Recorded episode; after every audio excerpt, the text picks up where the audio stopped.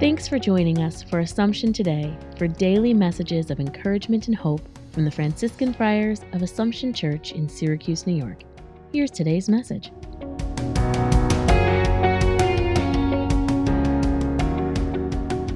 Reflection for May the 12th. The Gospel passage today reminds us once again of the Last Supper that we celebrated three weeks ago. A key element of this was the moment when Jesus washed the feet of his disciples, even those of the one who was about to betray him. This was normally the task of a slave. Yet Jesus performed this service and reminded his disciples that they were to serve in a similar way. Our reading invites us to think about the service that life makes available for us to offer to others, even those we don't know or perhaps don't care for.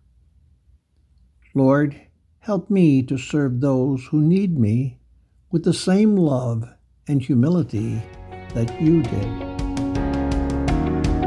Thanks for joining us today. Connect with us online at AssumptionSYR.org.